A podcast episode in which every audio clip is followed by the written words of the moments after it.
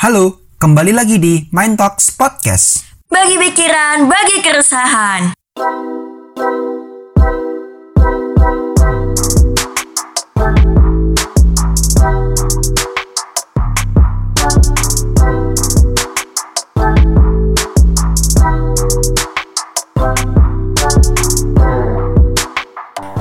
Lagi di Mind Talk Podcast Kali ini di episode ke-6 bareng aku dan Aziz Kita akan bahas tentang fenomena yang biasa kita alami dalam kehidupan sosial Nah, pernah nggak sih kamu ngerasa beda pendapat? Yang itu sayangnya nih, sendiri di tengah teman-temanmu yang satu pendapat. Sama temanmu yang lain, pokoknya kamu sendiri deh yang beda pendapat. Dan kamu tuh malah lebih milih diem kayak gitu. Nah, kalau pernah mengalami itu, episode ini nih bakal cocok banget buat kamu untuk didengerin di episode podcast kali ini. Dengerin sampai selesai ya.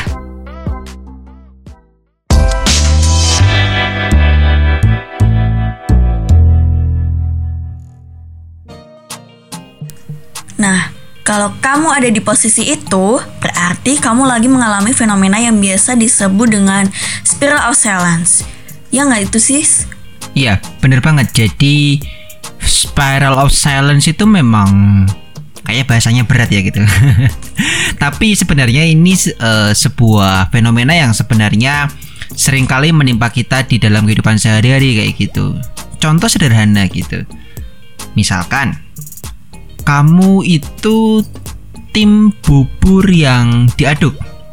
Nah, di situ bayangin aja kamu sedang berada di waktu di mana kamu tuh bareng teman-teman kamu yang mana semua teman-teman kamu atau kita katakan mayoritas lah kayak gitu. Mayoritas teman-teman kamu yang lagi ngobrol sama kamu itu mereka adalah bagian dari tim bubur yang gak diaduk kayak gitu. Nah waktu kalian ngobrol gitu dan sambil ngaduk buburnya kayak gitu. Terus ini nih mulailah percakapan di situ gitu. Wah mesti dong kamu bakal belain wah aku nih sukanya bubur yang diaduk nih kayak gitu. Soalnya bubur kalau nggak diaduk mesti ini campurannya tuh nggak merasuk kayak gitu. Adonannya tuh nggak merata kayak gitu. Nah teman-teman kamu yang lain yang mayoritas itu ternyata itu mereka adalah pendukung dari bubur yang nggak diaduk gitu. Bagi mereka bubur tuh ya harusnya nggak diaduk kayak gitu. Itu adalah bagian dari menjaga tampilan dari buburnya kayak gitu. Wah kayak berat banget ya gitu. Nah tapi itulah yang namanya pendapat yeah. uh, apa namanya dalam satu kelompok kayak gitu atau dalam satu lingkup um, masyarakat seperti itu. Nah ketika ke kamu di situ kamu minoritas yang mana kamu lebih suka bubur yang nggak diaduk dan mulailah di situ terjadi percakapan Nah, pasti di situ singkatnya kamu bakal ini nih, kamu bakal lebih takut buat menyampaikan pendapat kamu, ya gak? Karena kamu minoritas, pendapat iya kamu dong, iya, minoritas. Iya, bener, bener. Kayak gitu. Iya, benar sih. Nah, kurang lebih itulah. Kalau kamu ada di posisi kayak gitu, kamu artinya ada di posisi spiral of silence. Jadi gitu, Sofi. Oke, berarti apa yang aku alamin yang istilahnya mungkin kamu kayaknya juga pernah ngalamin itu deh kayaknya untuk terkait hal ini. Kayaknya kalau dalam menurutku tuh semua orang itu tuh pernah lah mengalami hal-hal yang kayak gitu. Adanya di mana adanya mayoritas dan minoritas dalam kita menyuarakan pendapat kayak gitu. Misalnya uh, kita punya pendapat lain yang istilahnya tuh out of the box lah ya sama teman-teman kita yang lain. Itu kan kita kadang tuh kayak ngerasa uh, iya nggak sih? Iya nggak ya? Kasih tahu nggak ya? Kayak gitu. Uh, takut nih takutnya nanti aku dicerca atau kayak gimana? Biasanya kayak gitu nggak sih? Kamu ngalamin hal yang sama apa gimana nih? Iya benar banget. Seringkali memang ketika kita ada di satu kelompok atau mungkin bahkan nggak cuma di kelompok sih gitu bahkan di medsos sekalipun kayak gitu. Ketika di medsos uh, lagi pada memperbincangkan sesuatu kayak gitu satu isu sering kali memang ketika kita mungkin aku juga gitu aku juga sering ketika aku berbeda pendapat gitu kan wah bahasanya apa ya bahasa anak Twitter itu unpopular opinion. Nah, jadi waktu aku punya unpopular opinion tadi, sering kali memang aku cenderung untuk lebih menahan diri buat nggak ngomong gitu. Karena ya ketika aku ngomong, maka yang di pikiranku adalah ketika aku merasa bahwa pendapatku ini pendapat minoritas, yang itu melawan pendapat mayoritas, maka yang terjadi adalah wah ini jangan-jangan pada ngeroyok aku nih. Atau jangan-jangan aku bakal dikucilkan.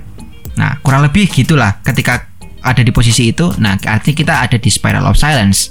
Itu Sof kurang lebih. Aku yakin juga kamu pasti pernah kok gitu. Iya, aku malah mikirnya kayak wah berarti yang minoritas itu sebenarnya tuh apa ya? Ibaratnya pendapat-pendapat yang spesial gitu loh. Yang misalnya dia tuh beda dengan yang lain. Bahkan eh, suara-suaranya dia atau pendapat-pendapat yang biasanya kita lakukan yang itu beda daripada pendapat yang lain itu tuh dia merasa jadi insecure gitu nggak sih? Dia jadi merasa apa ya suara dia merasa diabaikan juga karena suara eh, yang biasanya kita betam apa ya menjadi hal yang menjadi suatu opini tuh menjadi hal sesuatu yang tidak umum karena mayoritas tidak mengatakan hal demikian. Kayak gitu bukan? Iya. Kurang lebihnya. Iya, itu memang sering kali terjadi di kita kayak gitu. Dan aku yakin itu sih akan sering kali kita alami kayak gitu.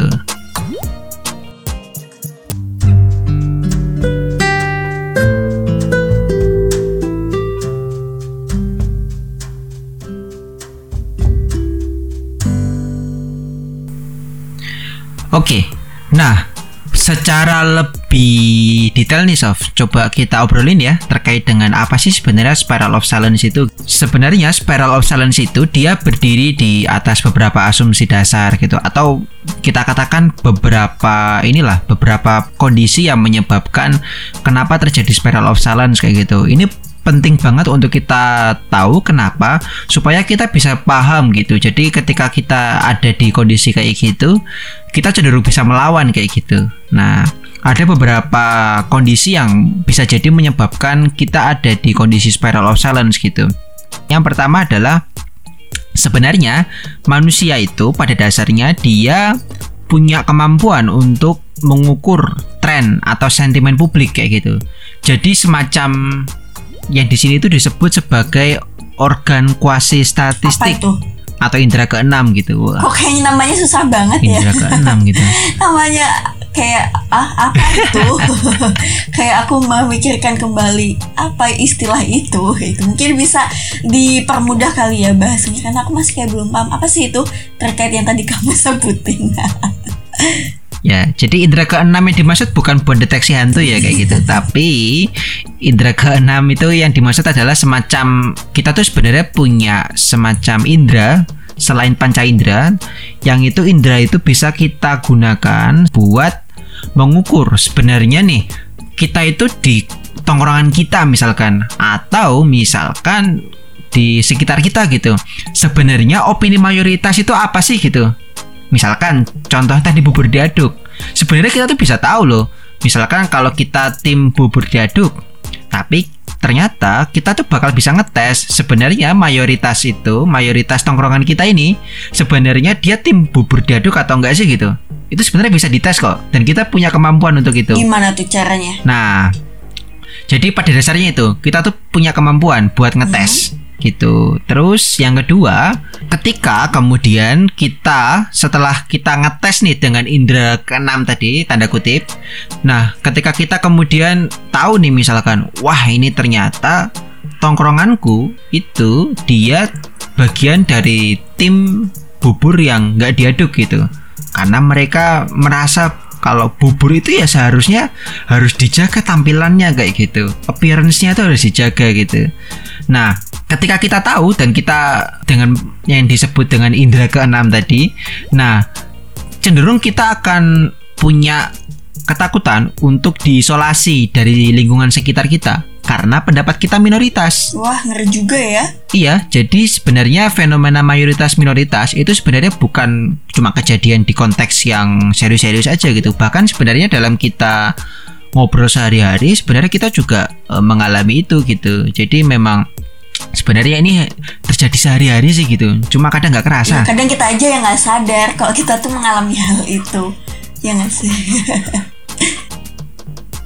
Iya bener banget dan ketika kita ada di posisi minoritas tadi kita cenderung untuk eh, ragu buat ngomong sebenarnya pendapat kita tuh seperti apa kayak gitu. Nah itu itu dasar dari yang disebut viral silence tapi ini ada satu poin nih sebenarnya cukup menarik gitu. Menurut teori yang ada gitu, sebenarnya ketika kita misalkan nih, misalkan tadi kita ada di tongkrongan yang tongkrongan kita tuh bagian dari tim bubur yang nggak diaduk gitu. Ketika kita ngerasa kalau wah ini pendapat kita beda nih, pendapatku nih beda dari pendapat tongkronganku nih gitu. Bisa jadi aku terus mengubah pandanganku di depan mereka karena aku ngerasa wah aku kayaknya punya pendapat yang paling beda sendiri nih gitu aku bisa jadi ngomong oh iya ya kayaknya lebih enak bubur ini nggak diaduk kayak gitu. Supaya aku nggak diisolasi sama teman-temanku atau aku nggak dijauhin gitu. Supaya aku nggak beda sendiri pendapatku. Nah bisa jadi kayak gitu. Nah memang sekompleks itu sih persoalan bubur aja sebenarnya. Kita bahas sesuatu Gitu, yang simpel tapi ini ya berujung agak ribet juga ya kalau uh, membicarakan tentang sebuah yang dinamakan dengan spiral of silence yang tadi juga berarti kan ada efek uh, mempengaruhi dan dipengaruhi ya nggak sih untuk terkait spiral of Iya, bener banget. Kayak bener banget kayak tadi contoh misalkan tadi aku sebelumnya aku udah aku sebutin kalau misalkan aku ngerasa tongkronganku nih tim bubur yang nggak diaduk, aku bisa jadi di depan mereka ngomong kalau wah sebenarnya lebih enak ya tim apa kalau bubur itu nggak diaduk gitu. Padahal sebenarnya aku suka bubur diaduk itu bisa aja. Oke oke oke. Iya, aku menyadari hal itu sih karena mau nggak mau kita tuh uh, tidak apa ya istilahnya tidak terlepas dari hal-hal yang uh, mana yang mempengaruhi dan mana yang dipengaruhi kayak gitu dari faktor faktor lingkungan sekitar kita kayak gitu. Bahkan kalau menurut aku juga terkait apa ya hal-hal yang memiliki pendapat yang istilahnya banyak pendukungnya alias mayoritas terkait pendukungnya atau eh, rata-rata tuh orang memiliki pemikiran yang sama kayak gitu terkait apa yang dipikirkan dibanding eh, yang minoritas nih kayak gitu. Nah itu tuh kan otomatis yang memiliki pemikiran yang sama kan dia dapat mempengaruhi orang yang lebih banyak kayak gitu dan sehingga itu bisa menggiring sebuah pendapat-pendapat umum yang lain padahal kan kalau aku lihat ya itu belum tentu benar terkait apa yang dia omongin kayak gitu jadi lebih ke arah yaitu berdasarkan referensinya dia dan itu belum terbukti kebenarannya dan itu kayak bahaya banget gak sih buat sekarang apalagi di era-era digital seperti ini menurutmu kayak gimana sih? Iya, sebenarnya cukup ngeri-ngeri sedap ya kayak gitu. Lumayan ngeri-ngeri sedap karena bahaya juga sebenarnya kalau dipikirin ya. Kayak wah, kalau caranya gini bisa jadi orang-orang yang sebenarnya keliru itu asal temennya banyak gitu, ngomongnya ramean gitu. Bisa jadi dia justru yang dianggap benar gitu karena dia punya suara lebih dan dia menjadi pendapat mayoritas tadi gitu. Nah, sebenarnya ada konsep lain yang sebenarnya bisa lebih relevan yang bukan lebih relevan tapi melengkapi terkait dengan fenomena spiral of silence yaitu yang namanya efek uh, Dunning-Kruger gitu. Nah, sebenarnya kan gini, kalau masih persoalan bubur diaduk atau enggak itu kupikir ya nggak bakal bikin dunia runtuh lah kasarannya ngomong kayak gitu. Paling ya tongkrongan kamu doang yang runtuh gitu.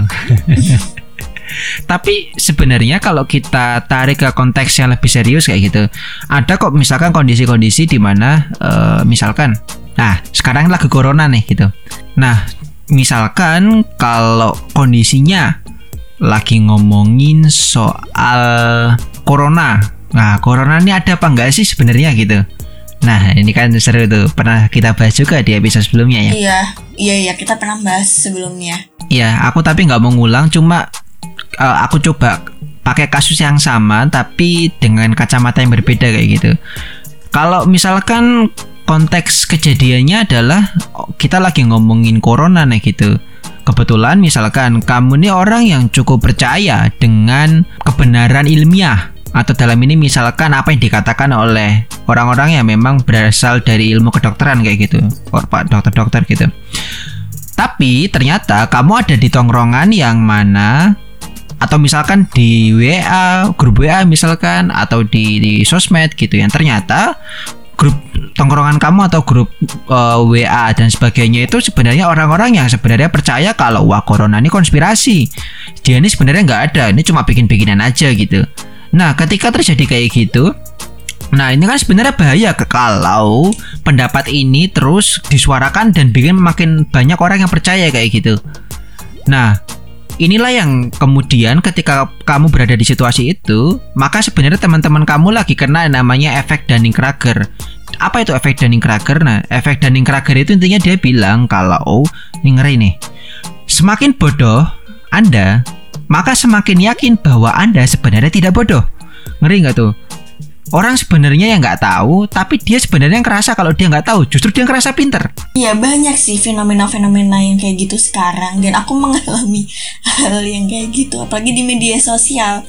Jadi kayak uh, semacam orang itu kayak semacam ini ya seolah itu tuh dia paham segala hal padahal dia tuh intinya tuh baru cuman baca apa pun yang ada di sosmed kayak gitu atau dia belum tentu apa yang dia baca tuh belum tentu valid atau enggak atau belum tentu itu sesuai dengan bukti ilmiahnya kayak gitu kan? Jadi kayak ibaratnya kalau orang Jawa tuh bilangnya keminter gitu iya gak sih? Kayak gitu bukan? Iya benar. Jadi bisa jadi orang yang sebenarnya ngerasa pede buat ngomong gitu tapi dia sebenarnya nggak punya landasan ilmiah gitu. Atau misalkan tadi dalam konteks tadi emang yang ngomong itu dokter emang yang ngomong itu orang kesehatan? Kan enggak tapi dia merasa pinter gitu. Nah ketika terjadi kayak gitu ya itulah yang terjadi. Ya ngeri juga sih. Oh gitu. Oke okay, oke. okay ya aku paham paham terkait efek-efek yang mengerikan itu.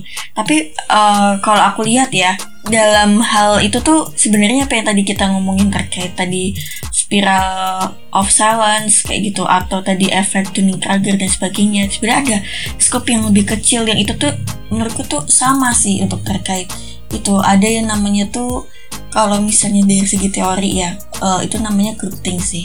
Jadi grouping ini tuh, apa tuh? Uh, Grouping itu tuh yang meng, yang apa ya istilahnya itu konsepnya dari Irving Janis kayak gitu. Nah, jadi di situ tuh ada gejala-gejala yang istilahnya tuh hampir sama yang tadi kamu omongin.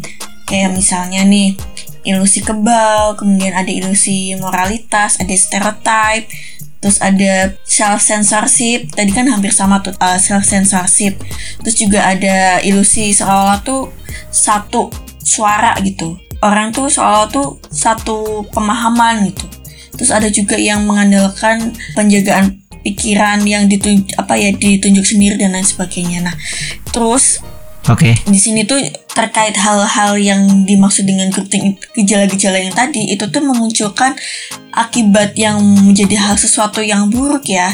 Karena dalam gejala-gejala tersebut itu ada penilaian berlebihan terhadap suatu kelompok nih. Terus adanya ketertutupan pikiran kelompok terhadap masukan-masukan atau ide-ide atau mungkin opini ya, opini yang berasal dari luar. Jadi itu itu tuh kayak susah buat dikasih tahu nih, ini tuh yang benar gitu. Jadi kayak enggak jadi susah buat dikasih tahu kalau yang benar tuh yang ini karena uh, karena sudah ketertutupan pikiran itu kayak gitu gejala-gejala yang kayak gitu nah nah hal-hal yang kayak gitu tuh akibatnya buruk nih ketika kita tuh lagi proses untuk berargumentasi terhadap sesuatu hal maupun itu dalam hal fenomena sosial dan itu tuh bisa dilakukan mungkin kalau di media sosial atau hal-hal yang mungkin lebih umum itu mungkin hal yang lebih luas yang tadi kamu sebut terkait spiral of silence ya cuma okay. kalau misalnya grouping ini hmm. dia lebih ke arah yang lebih cakupannya lebih kecil gitu mungkin lebih ke arah uh, teman-teman geng kita atau apa ya kelompok belajar atau organisasi atau apa gitu yang skopnya mungkin lebih kecil. Dan itu berefek juga yang istilahnya sama halnya yang kamu omongin itu sih kayak gitu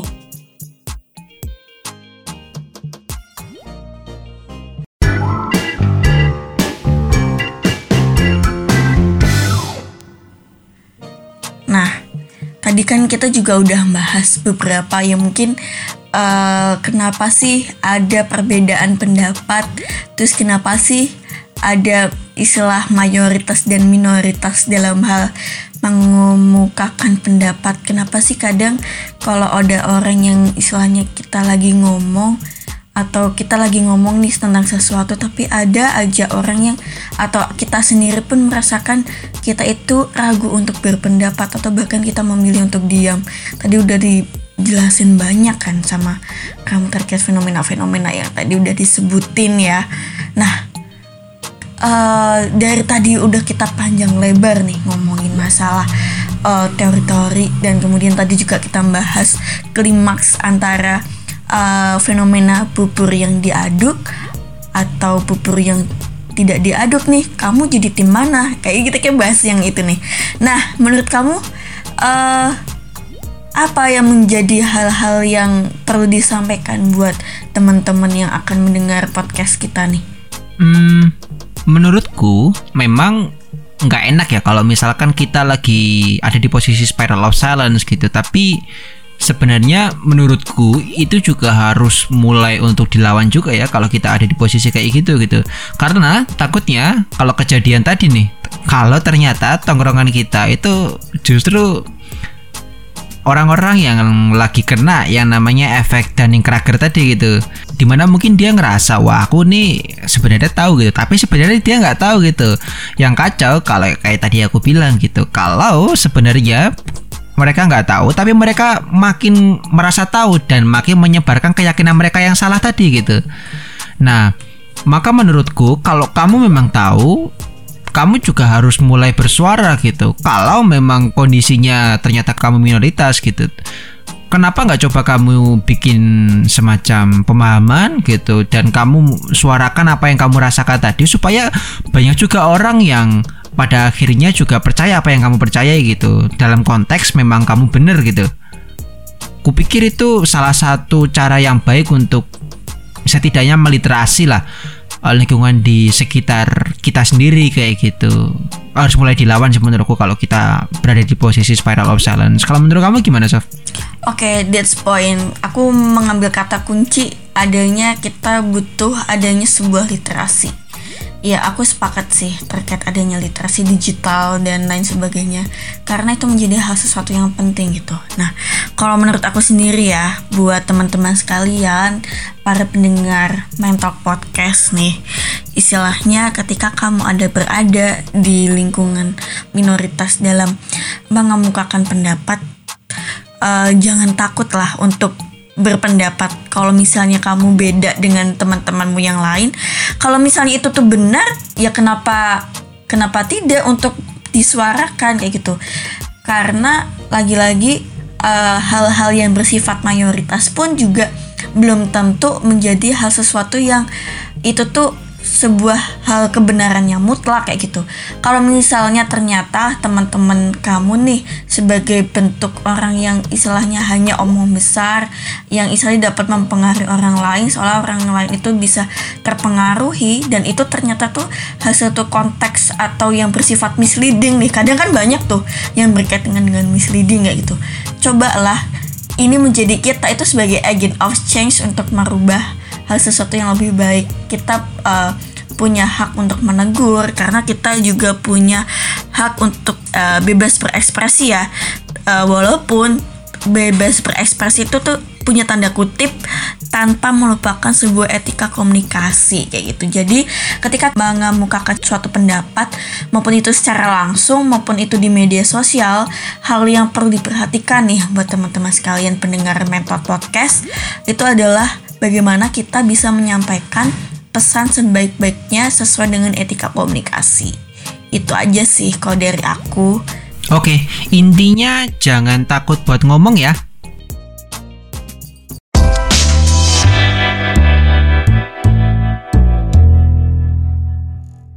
Terima kasih ya sudah mendengarkan Mentor Podcast. Sampai jumpa di episode selanjutnya ya.